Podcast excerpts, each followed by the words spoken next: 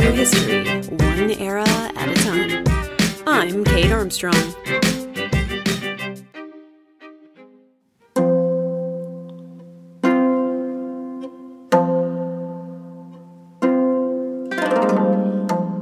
In ancient Rome, a woman was defined by her relationship to her family. Any fame she won was supposed to be confined to the private, domestic sphere. She wove such fine wool, she kept such a fine house, she was so very chaste and never made her father look bad. They weren't welcome in the public sphere of governance. They couldn't vote or hold office. Theirs was a distinctly patriarchal world. True fame and public achievement was supposed to be reserved for men. But where there's a will, there's a way, and in a society that coveted public glory, ambitious women found their way into the history books as well, even if just in scraps and often unflattering snatches. The stories we get of their lives come from male writers with their own agendas and prejudices, who treat them as cautionary tales and side stories as they write about important men. But when you read between the lines, we find women who stepped out from behind the shadows of their husbands and fathers to grasp real power and influence, even though the odds were never in their favor. But these dominae, or female masters, couldn't just march out and take what they wanted. Instead, they had to be both smart and calculating, walking a tightrope between respectability and their own ambition. Sometimes that tightrope was more of a knife's edge. These women lived during tumultuous times. We'll see them navigate unwanted marriages, political intrigue, exile to small islands, poisonous plots, poorly executed coups, bloodthirsty sons, cutthroat politics, and many male haters, all while trying to stay alive and on top of the game in one of the world's most successful empires. So let's explore the lives of the women who lived during some of Rome's most dramatic and game-changing periods. We'll journey from the rough and tumble days of the late Roman Republic to see it through to its end, then step into the first heady decades of the Roman Empire and the Julio-Claudian dynasty that ran the show. Who were the women beyond the myths, legends, and smear campaigns? What decisions did they have to make, and what did it cost them? Grab a purple stola, a silver tongue, and a few vials of poison. Let's go traveling.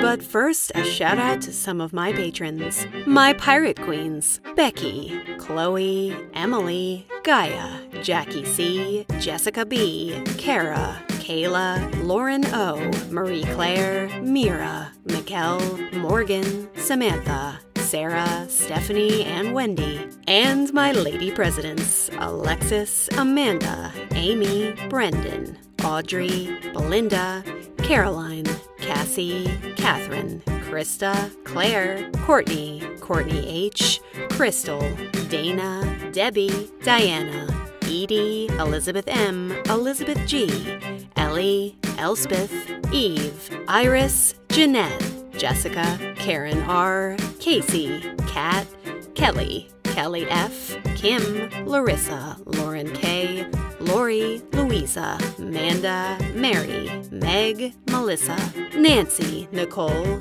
Pamela, Paul, Sasha, and Townsend. And to the Imperators and Augustas who donate more each month than I ask for. Avery, Karen C, Ray, and Jackie C.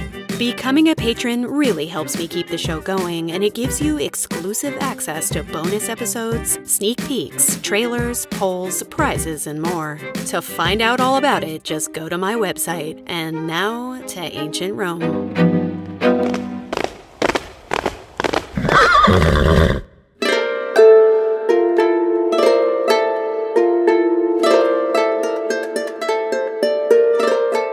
As we travel with these female legends, it's important to remember that the only reason we know about these women is because of their attachment to famous men. Ancient male writers are usually only including them as a footnote, and often those footnotes aren't overly kind. For some of these women, we only have one or two ancient sources to go on, some of whom weren't even alive at the same time. They often treat gossip as fact and twist those facts to fit their own agendas. Writers like Plutarch and Cicero like to reduce powerful women to either paragons of virtue who stayed at home and had many babies, or shameless harlots and harbingers of doom. room. All of which is to say that these are threads we're dangling from here, not whole tapestries. We're gonna have to take what we know about these ladies, then put ourselves in their shoes and add in a good splash of conjecture, building on their stories from there. Also, if you haven't listened to episodes fourteen through sixteen called When in Rome, what have you been doing? I'd go back and do that before you dive into this one. It'll give you a whole lot of useful context on what it means to be a woman in Rome, what their day-to-day looked like, and help you understand the world we're about to travel through. And with that, let's conjure up an image of the ideal Roman woman, shall we? She's modestly dressed, of course, no cleavage, ladies, with eyes downturned, looking at once both chaste and resolved to maintain that chastity at any cost. Male or female, your virtus or honor matters, and much of our honor is situated directly between our legs. Of course it is. To flesh out our ideal woman, let's throw in the tales that form the backbone of the Roman origin story. We've touched on a few of these before. The mythological founders of Rome, Romulus and Remus, were conceived when their priestess mother, Rhea Silvia, was raped by the god of war. And then there's the story of the Sabine women, who helped populate the city of Rome when it was little more than a frontier dude ranch. These ladies were just minding their own business, bathing in a local stream, when some Roman men rode by and said something like, "Sup, ladies? Want to take this party back to our place?" Um, no thank you. Is this a no means yes situation? Because that's the vibe we're getting. Ew. We do not want to party with you, or hold your hands, or be your wives, okay? You know, that sounds like a yes to us. The women were kidnapped and taken back to Rome to produce strapping Roman youths. No consent necessary. And then, when the rageful menfolk come storming over to get them back, the Sabine women tell them to put down their pitchforks and just roll with it, because what's done is done, and they would rather die than cause any violence between their old families and their new ones. And then there is Lucretia, that early Roman matron who invited the Roman king's son in like a good hostess, only to have him sneak into her bedroom and take her by force. When her husband found out, he told her it wasn't her fault, but she said she'd rather die than live with the shame. Her suicide sparked a revolution that ended Rome's monarchy and helped birth the Republic. Rape, suicide, sacrifice. Are we sensing a disturbing trend? In all of these stories, we have women forced into sexual acts they don't want, which are written over by what it gives the men around them. They become either a bridge that reaches over troubled waters like the Sabines, or a flame that ignites a massive change. They all give up their lives to give birth to something, and that is an integral part of the Roman picture of what an ideal woman should be. Yikes. These mythological women were lauded and revered, but not because they were famous. No, no. A good Roman woman does not seek fame or notoriety. She is not ambitious, certainly. That's super masculine, or so the ancient male writers like to stress.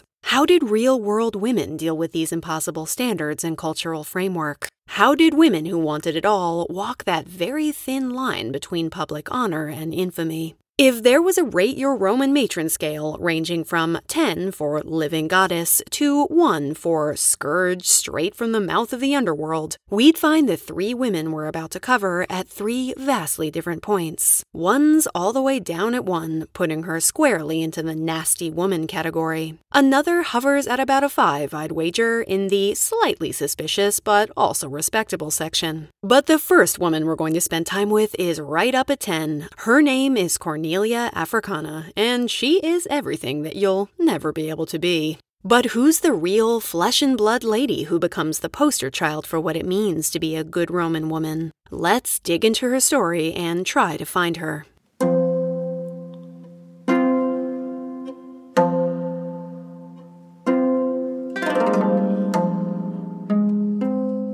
But before we dive into Cornelia's life, let's set the scene for the Rome this woman is living in, because it's different in many ways from the raging height of empire we explored in episodes fourteen through sixteen.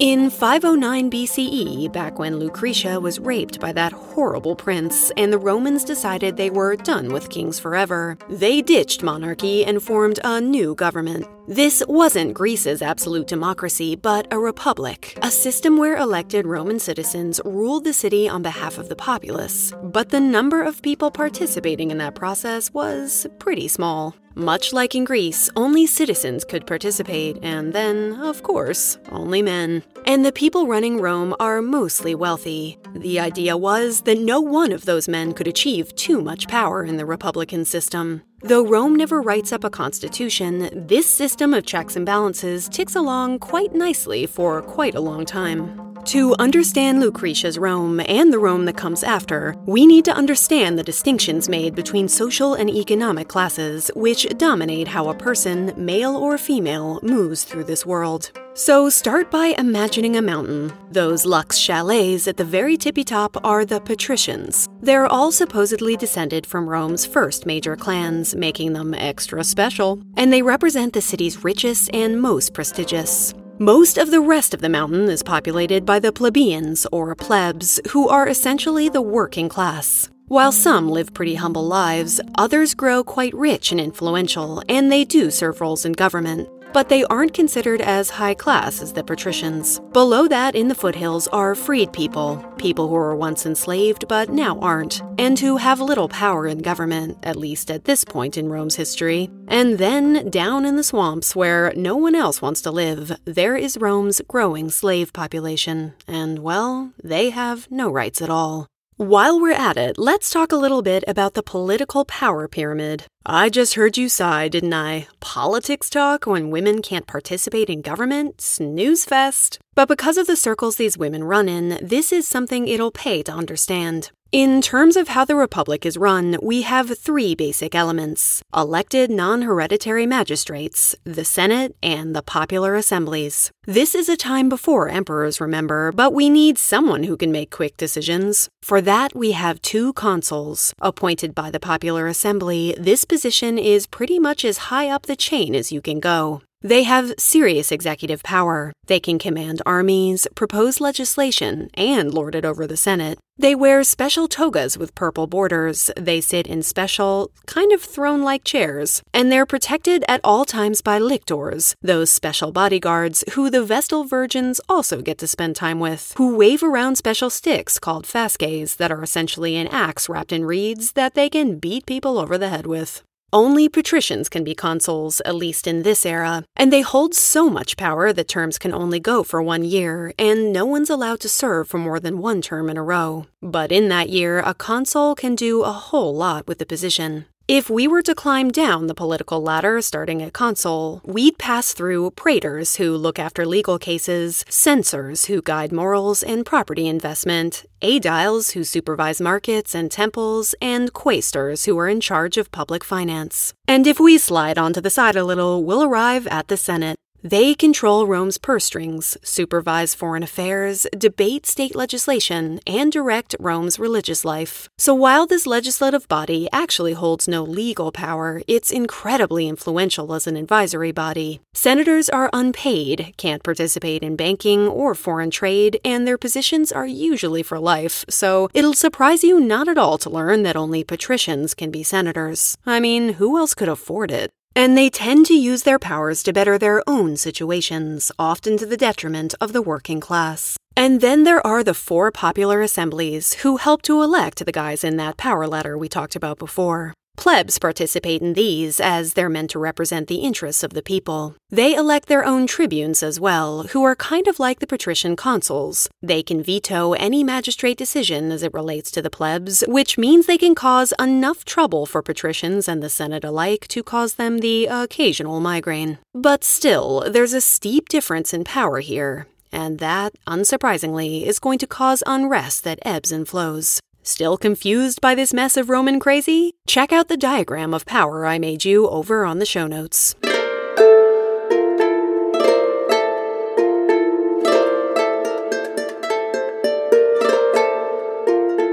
At At this point, Rome's a real rising star on the conquering foreign nations front. This century, we will see it ballooning outward, eating up modern-day Spain, bits of North Africa, Greece, northern Italy. In just one generation, it's going to more than double in size. For a clearer picture of how the empire spread over time, check out my colorful map of ancient Rome in the show notes, which you can also buy and hang up on your bedroom wall, just for funsies. Because the Roman army at this time is made up of citizen soldiers, while the men are away, the ladies of Rome will start stepping in to take over their business. With so many heads of families dying abroad, someone has to pick up the slack. In two fifteen B C E, concerned by the alarmingly large number of women making fortunes, the Senate passes a wartime austerity measure called the Lex Oppia, a law meant to curb what women can wear and do in public. Years into this blatantly sexist law, a bunch of frustrated women march on the forum, showing up in force to proclaim that they're pretty done with being kicked around. We talked about this a bit in episode fifteen, but in sum, they heckle the men into changing the law, showing that while women can't vote in Rome, they can make a marked difference on the political landscape. Speaking of war, let's meet Cornelia's father. If Publius Cornelius Scipio Africanus had an OkCupid profile, I think it might go a little something like this. Oh, I'm no one special, just your average Roman military genius, I suppose. I'm what you call a self-starter. Since marching off to war at seventeen, I've known very few days without my armor on, but the woman brave enough to peel it off will find a soft heart underneath. My interests include long, grueling marches, being chivalrous because it makes me look good, and soundly defeating my rivals. My motto, sleep is for the weak. As a teen, he marches off to war with his father to fight the Carthaginians, Rome's greatest rival, who they will fight several times from two sixty-four to one forty-six B C E. After losing both father and brother in battle, he rose up through the ranks and essentially won the Second Punic War for Rome, defeating the dreaded Hannibal with tactics that would be studied for many centuries to come. He does it against steep odds and becomes known for giving his enemies a healthy dose of clemency. While in Spain, Livy tells us, his troops supposedly captured a lovely lady from a local chief and presented her as a prize to Scipio. He was pretty keen at first, but then he found out she was already engaged, so he called the guy over and gave her back with apologies. A gentleman and good at swordplay. In short, this guy is one of the Roman world's most massive deals, and his illustrious pedigree is going to make any children he has famous, kind of like the children of big movie stars in our era. And so, with all that in mind, we arrive at our girl Cornelia Africana Minor, born somewhere around one ninety-one B C E. What a name. The Africanus part is a title given by the Republic as a reward for Scipio's conquering bits of Africa. And because girls take on their father's name, she gets it too. Lucky girl. Her family clan is the Cornelii, one of six major patrician families, which means that, socially speaking, she's the cream of the crop.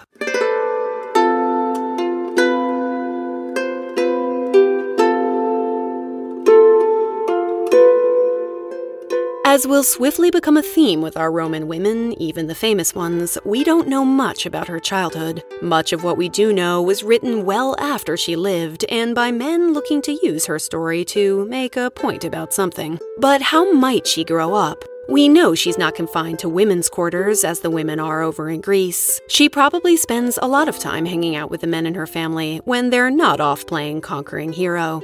She'll see her mother, a noblewoman named Emilia Paula, spending a lot of time with her husband as well, going out to dinner, soaking in his prestige. She can go out, with permission and guidance, to public events like religious festivals, games, and to do a little bit of bathing. Mom can even act as a witness if called to court. The Republican matron is especially revered when she has babies, whom she is in charge of educating, and admired for her position in the family. But the truth is, for the most part, the Republic keeps a fairly tight leash on its women. As early as four fifty B C E, the law of of the Twelve Tables made sure that women were placed under the control of male heads of the household. The Republican matron is in many ways treated like a child, legally speaking. Whether she enters into a manus marriage, as we talked about in episode fifteen, or a marriage where her father stays the boss of her, she is confined, constricted, and controlled by the men in her family. And those family members expect her to stay mostly at home, showing, as this first century eulogy says, proper restraint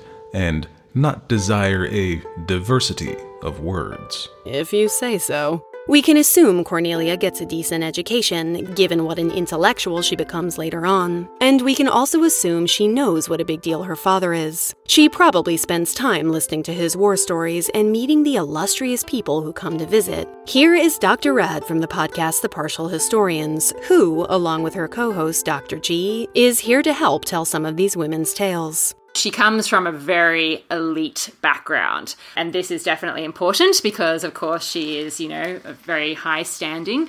Uh, she's the daughter of a guy called Scipio Africanus, who is a very, very, very well-known figure in Roman politics and in uh, Roman military circles. Um, he he's very well established, so the fact that she has that kind of pedigree, very important as well, makes her a very desirable candidate uh, for marriage. Cornelia doesn't get her father for long, though. Scipio dies in one eighty-three B C E, R I P Dad, but he still manages to think ahead and arrange a marriage for his daughter. So around the age of seventeen, she hooks up with a guy named Tiberius Sempronius Gracchus. While he isn't necessarily as big a deal as old Scipio, I mean, who is, he certainly is no slouch in the political arena. Livy called him far and away the sharpest young man of that time. Born into a plebeian family, he served bravely in the East in campaigns run by Scipio and his brother Lucius, helping them win a mighty victory. It's worth noting that in settling that war, the Scipio boys amassed gigantic sums of money, even accepting bribes from local kings. And so, when they marched back into Rome, ready to be showered in glitter and hailed as heroes, the Senate instead charged them with corruption.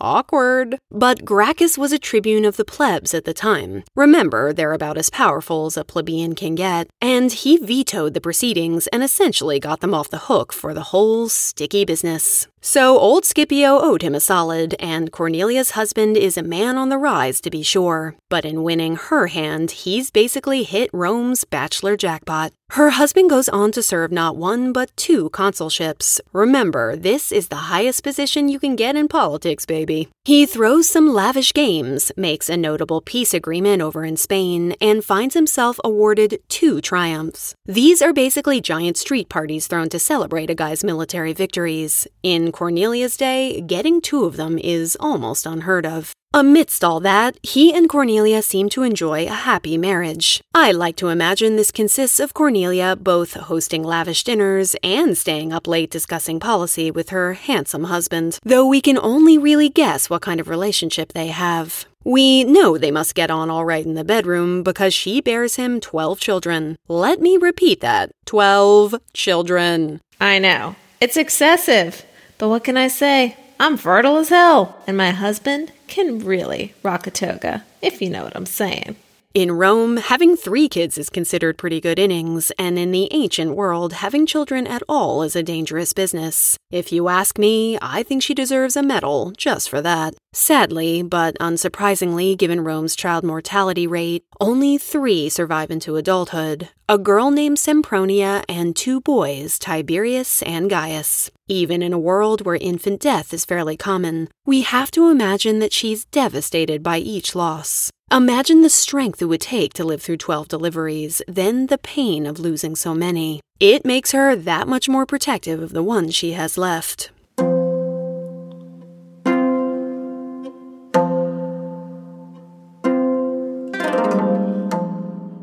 Unfortunately, her marital bliss can't last, not after Tiberius finds snakes between their covers. There's a story of two serpents appearing in, in their in their marriage bed.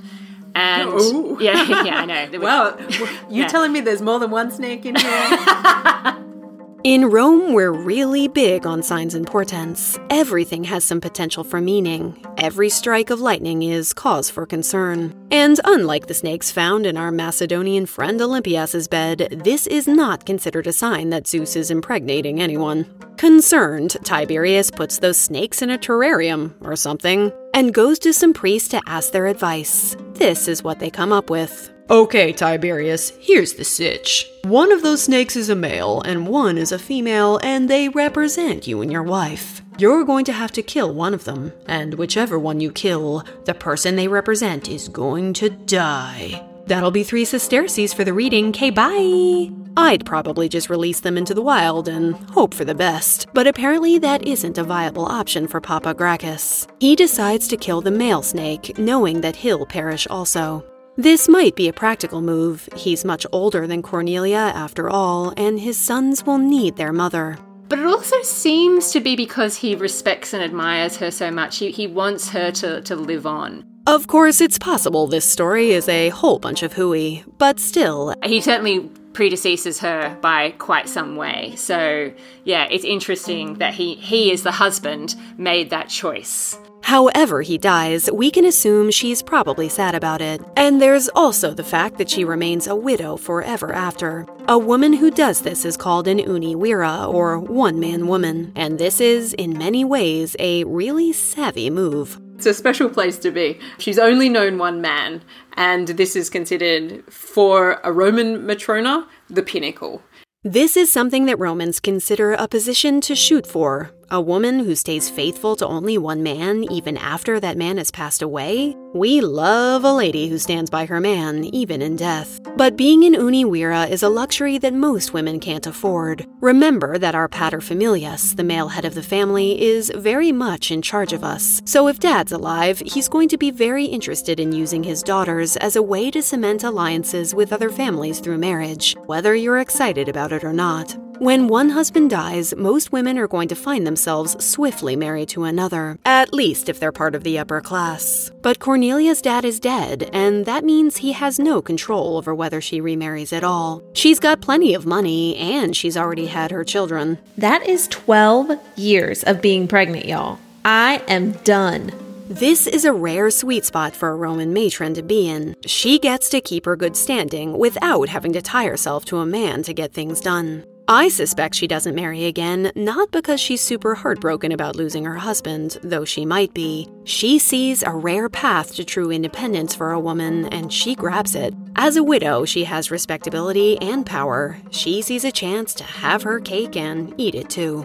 Not that she doesn't get some impressive offers. One of them supposedly comes from Ptolemy the eighth, the current pharaoh of Egypt. He's like, "Baby, I'll make you a queen." And she politely replies, "You know what? I'm good." As Doctor G says, people are sort of like, "Let me out of her." And she's like, "No thanks, I'm done here." She's like, "I had my man.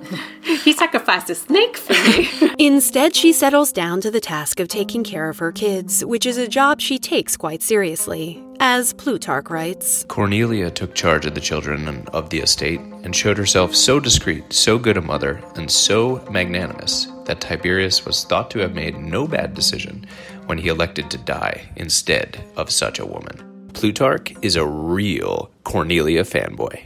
Though it's proper for a Roman matron to take the lead in educating her sons, she usually gets tutors in for the truly hard-hitting stuff. I mean, it's not as if she knows anything about politics or speech-making. And Cornelia does bring in noted scholars to educate her sons, but because she's running her own damn show, she actually sits in on their lessons with them. Latin, Greek, philosophy. Cornelia is loving this mature-age student life, full of debate and intellectual discussion that she probably didn't get to indulge in during childhood. And it seems her passion rubs off on her kids. She dotes on her sons Tiberius and Gaius, and we hope her daughter Sempronia too, though the ancient sources obviously don't have time to give her more than a footnote. And like a proper Roman matron, Cornelia becomes famous for considering those kids her finest achievement. There's a story that says that one day she's hanging out with one of her gal pals who's showing off some glitzy new jewels. Cornelia, of course, doesn't mess with any of that glitzy business. She doesn't need to. Instead, she just waves at her sons and says proudly, "These are my jewels. This smacks of something a male writer came up with to shame other Republican women for liking shiny things, but it's easy to believe that she feels proud of her children and invested in them. They are hers to shape, her legacy, and she's going to make sure they are headed for greatness, though I don't think she's quite ready for what shape that greatness takes. But before we get into that, I want to introduce you to a smashing new podcast. Hi, I'm B T Newberg of the brand new podcast, The History of Sex. We explode gender norms by exploring their incredible variety across time. In today's culture of gay marriage, trans rights, and a new politically correct term every day, things can feel a little chaotic. It makes you long for the good old days, when men were men and women were women, and nothing could be more clear, right? Well, sorry to break it to you, but those days never existed. If there's one thing the history of sex teaches us, it's that sex and gender have varied fantastically across different eras and cultures. For example, did you know that the Nazis encouraged young women to bear a child out of wedlock for the fatherland? Or that pre-contact Hawaii had no such thing as marriage? Or that ancient Romans had no concept of orientation, only a vague sense of preference for one sex or the other? That's the kind of stuff that we'll be covering in our new podcast, The History of Sex. Find us on iTunes, Stitcher, or wherever you get podcasts. The History of Sex.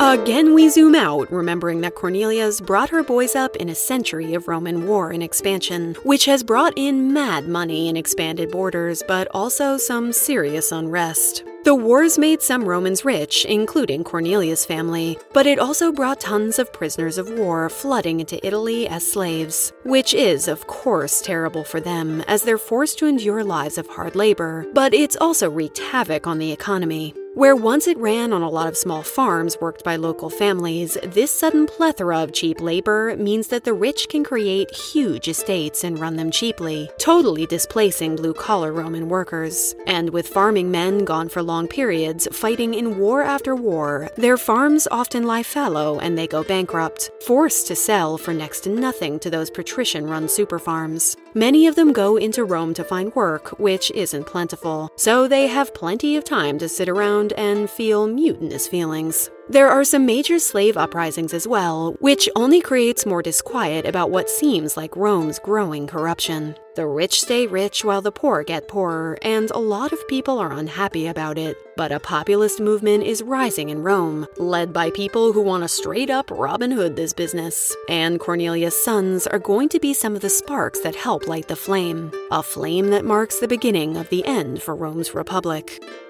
Here's another quick injection of Roman politics for you. Stick with me. At this moment, Rome has one major political group. They're called the Optimates, otherwise known as the Best Men. Super humble. These guys are the rich landowners who the poor and unemployed in Rome currently feel a little bit like stabbing. They're also the guys who run the Senate, and they want to stay rich and in power by upholding the status quo. They're so powerful that any attempt to change their ways up to this point has yielded very little. But a new political group is starting to shake things up. They're called the Populares, and they're the party of the people. As such, they try to disrupt the Optimates by drumming up support among the masses. Enter Cornelia's jewels, stage left. When they sashay into the political spotlight, Rome is seeing a major economic downturn. Prices are up, grain is in short supply, and the downtrodden plebs are once again starting to grumble. Tiberius Gracchus looks around his city and he sees some major problems. He wants to be a great man like his dad was, and, I imagine, to live up to his mother's faith. Though he's been raised in the lap of luxury, Tiberius is ready to take up the plebeian torch. In one thirty-three B C E, he's elected as a tribune of the plebs. As such, he proposes something rather radical, that public lands be redistributed so that rich owners own no more than three hundred fifty acres, the rest to be divvied up between the working class. The common people love this, but as you can imagine, the rich are pissed. They accuse him of trying to incite revolution. The problem is that there are two tribunes, and every time Tiberius tries to pass his law, the other tribune vetoes it down. In frustration, Tiberius starts vetoing all laws that come across his desk, bringing the government grinding to a halt. Eventually, he takes one of his proposals straight to the assemblies, bypassing the Senate altogether. This is a precedent-breaking move that makes it so that plebeian assemblies can change laws that apply to everyone, no matter what the Senate might think about it. It changes the rules of the political game. Then later, in one twenty-three B C E, Cornelius' son Gaius follows in Big Bro's footsteps and is elected a tribune himself, and he also proposes some radical reforms. He wants voting by secret ballot, subsidized grain, courts where no senators are allowed to be jurors. These guys are doing some major pot stirring, and they are shaking things up in Rome.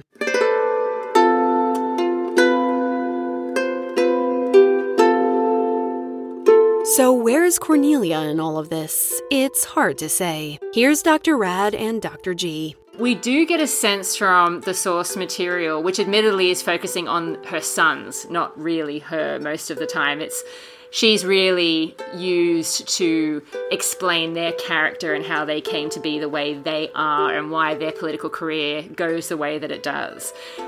We have these interesting hints coming through the sources that it's because of Cornelia that her sons are so well educated and able to give such impressive speeches in their political careers. Uh, most of our information does come from a source called Plutarch, who's a biographer writing much later, um, you know, uh, well after Cornelia and all her children are dead. But we do also have a hint about Cornelia's ability with words and her education level coming through from sources that are earlier, like Cicero.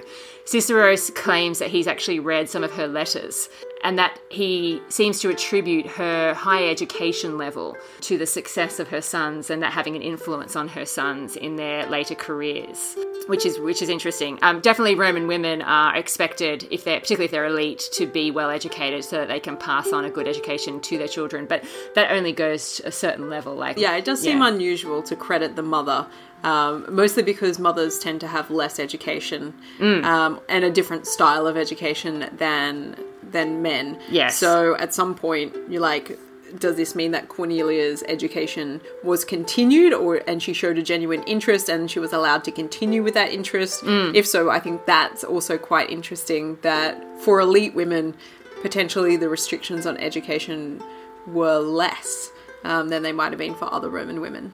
These men are fantastic at oratory, at winning favor and making an impression wherever they go. For that, we've got to give at least some credit to Cornelia, and that she isn't afraid to lean on them to create the change she's seeking. And it seems like her sons take her requests pretty seriously. It's said that her son Gaius removes a law disgracing a guy named Marcus Octavius, a tribune her other son Tiberius deposed, just because Cornelia asks him to. Get it, Cornelia? And they seem to have acceded to this particular request, which is kind of interesting because this is this is fairly early on for a woman to be having this kind of influence. Like, it's not like we're in the imperial period where women have been put more in the spotlight. So it is kind of interesting that she seems to have this sort of inf- this sort of influence over them and that they might listen to her in their... Um, and also that she's politically minded and politically yeah. active. Because um, this is, like, women are not encouraged in any way to be in that public political space. Mm. And in fact, there would have been limitations on her capacity um, to hear and come across information of a political nature because most of the settings in which that happened were exclusionary of women. So this is, it, it is interesting that she's so politically focused. So while Cornelia may not be out there debating in the Senate and passing laws, she's involved at the highest levels. Her sons even use her in their rhetoric whenever someone tries to make them look bad. One time, when another speaker apparently said something unkind about his family, Gaius says, "What? Dost thou abuse Cornelia, who gave birth to Tiberius?" And he, he then starts using her to attack his political opponent by talking about the fact that, you know, she's only ever been with one person, you know, one sexual partner. You know, can you say as much? And then, because this guy he's berating has a bit of a rep for being effeminate, horrors, and a bit of a tart to boot. "With what effrontery can thou compare thyself with Cornelia? Hast thou borne such children as she did? And verily all Rome knows that she refrained from commerce with men longer than thou hast, though thou art a man. In other words. Mate, my mum slept with fewer men than you have. Unfortunately, Tiberius's populist riff-raffery makes the best men so irate that a mob beats him and his followers to death in one thirty-three. That same year he's elected tribune. Years later, Gaius is hunted so aggressively by his haters that it seems he might meet the same fate. We don't know how Cornelia feels about her son's populist policies, but we can imagine how fearful she must be for Gaius. She doesn't want to lose another much-beloved son. A much later Latin biographer, Cornelius Nepos, gives us excerpts that he says come from one of Cornelia's letters to Gaius. I would dare to take an oath solemnly, swearing that, except for those who have murdered Tiberius Gracchus, no enemy has foisted so much difficulty and so much distress upon me as you have because of the matters. You should have shouldered the responsibilities of all those children whom I had in the past, and to make sure that I might have had the least anxiety possible in my old age, and that, whatever you did, you would wish to please me most greatly, and that you would consider it sacrilegious to do anything of great significance contrary to my feelings, especially as I am someone with only a short portion of my life left. Cannot even that time span, as brief as it is, be of help in keeping you from opposing me and destroying our country? In the final analysis, what end will there be? When will our family stop behaving insanely? When will we cease insisting on troubles, both suffering and causing them? When will we begin to feel shame about disrupting and disturbing our country? In other words, baby child, I am getting way too old for this drama, and your pot stirring is giving me serious ulcers. So stop all this radical politics nonsense. Listen to your mama. You have to wonder if these are even her words. It's possible they were written by her son's enemies to make it look like even his mom wasn't down. I like to think she's proud of her sons for championing the downtrodden, but I wouldn't be surprised if she really just wants Gaius to chill out already. Sadly, chilling out is not his style. Things get so ugly for her remaining son that he's forced to commit suicide.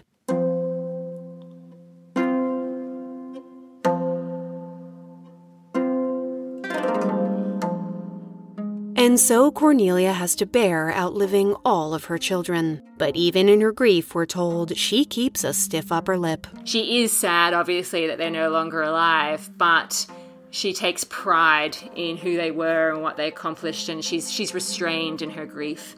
She just retires, you know, in a dignified way, um, you know, and spends her time, you know, moving in educated circles, you know, philosophers and that kind of stuff. So, though her sons die violently, she spends her old age hosting salons and reading really good novels, and probably influencing the growing republic in ways we'll never know.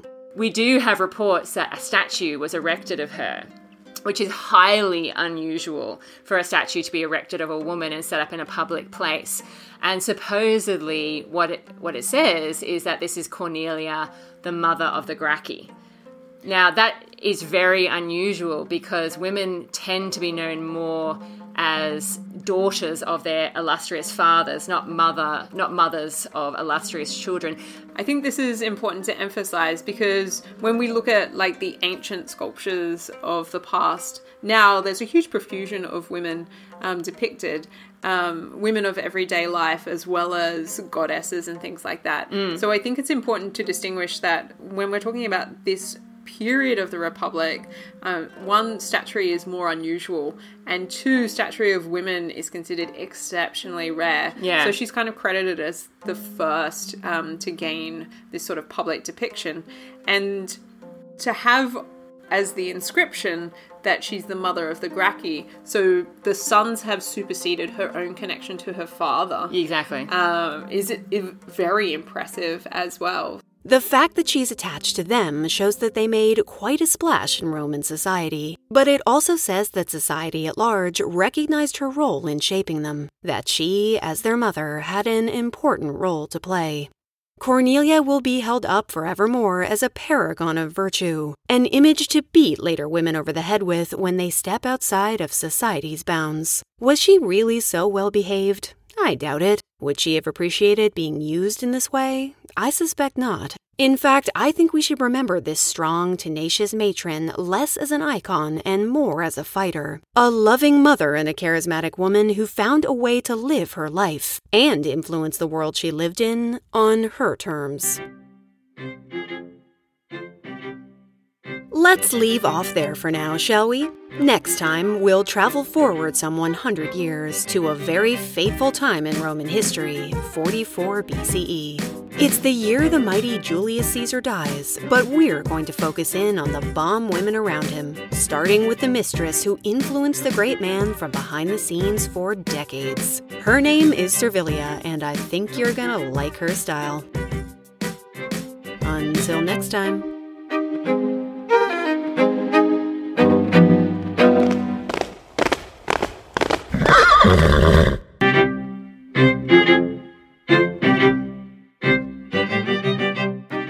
Thanks for listening. If you like the show, share it with some friends, leave a review, or consider becoming a patron for exclusive bonus episodes and other goodies. You can also support the show and get yourself some lovely artwork while you're at it by purchasing a lady-centric map, timeline, art print, or greeting cards over at my Etsy merchandise shop.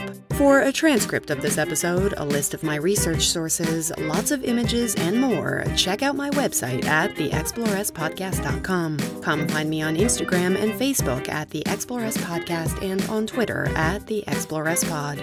The music you just enjoyed comes courtesy of Michael Levy. Special thanks to Doctor Rad and Doctor G of The Partial Historians for their help exploring ancient Rome. And to my lovely intern, Stephanie Foley, for helping me get this episode together. Thanks, too, to Paul Gablonski for my logo and theme music, and to the following legends for their vocal stylings: John Armstrong, Caitlin Seifert, Avery Downing, Paul Gablonski, and Sean from the podcast Stories of Your and Yours.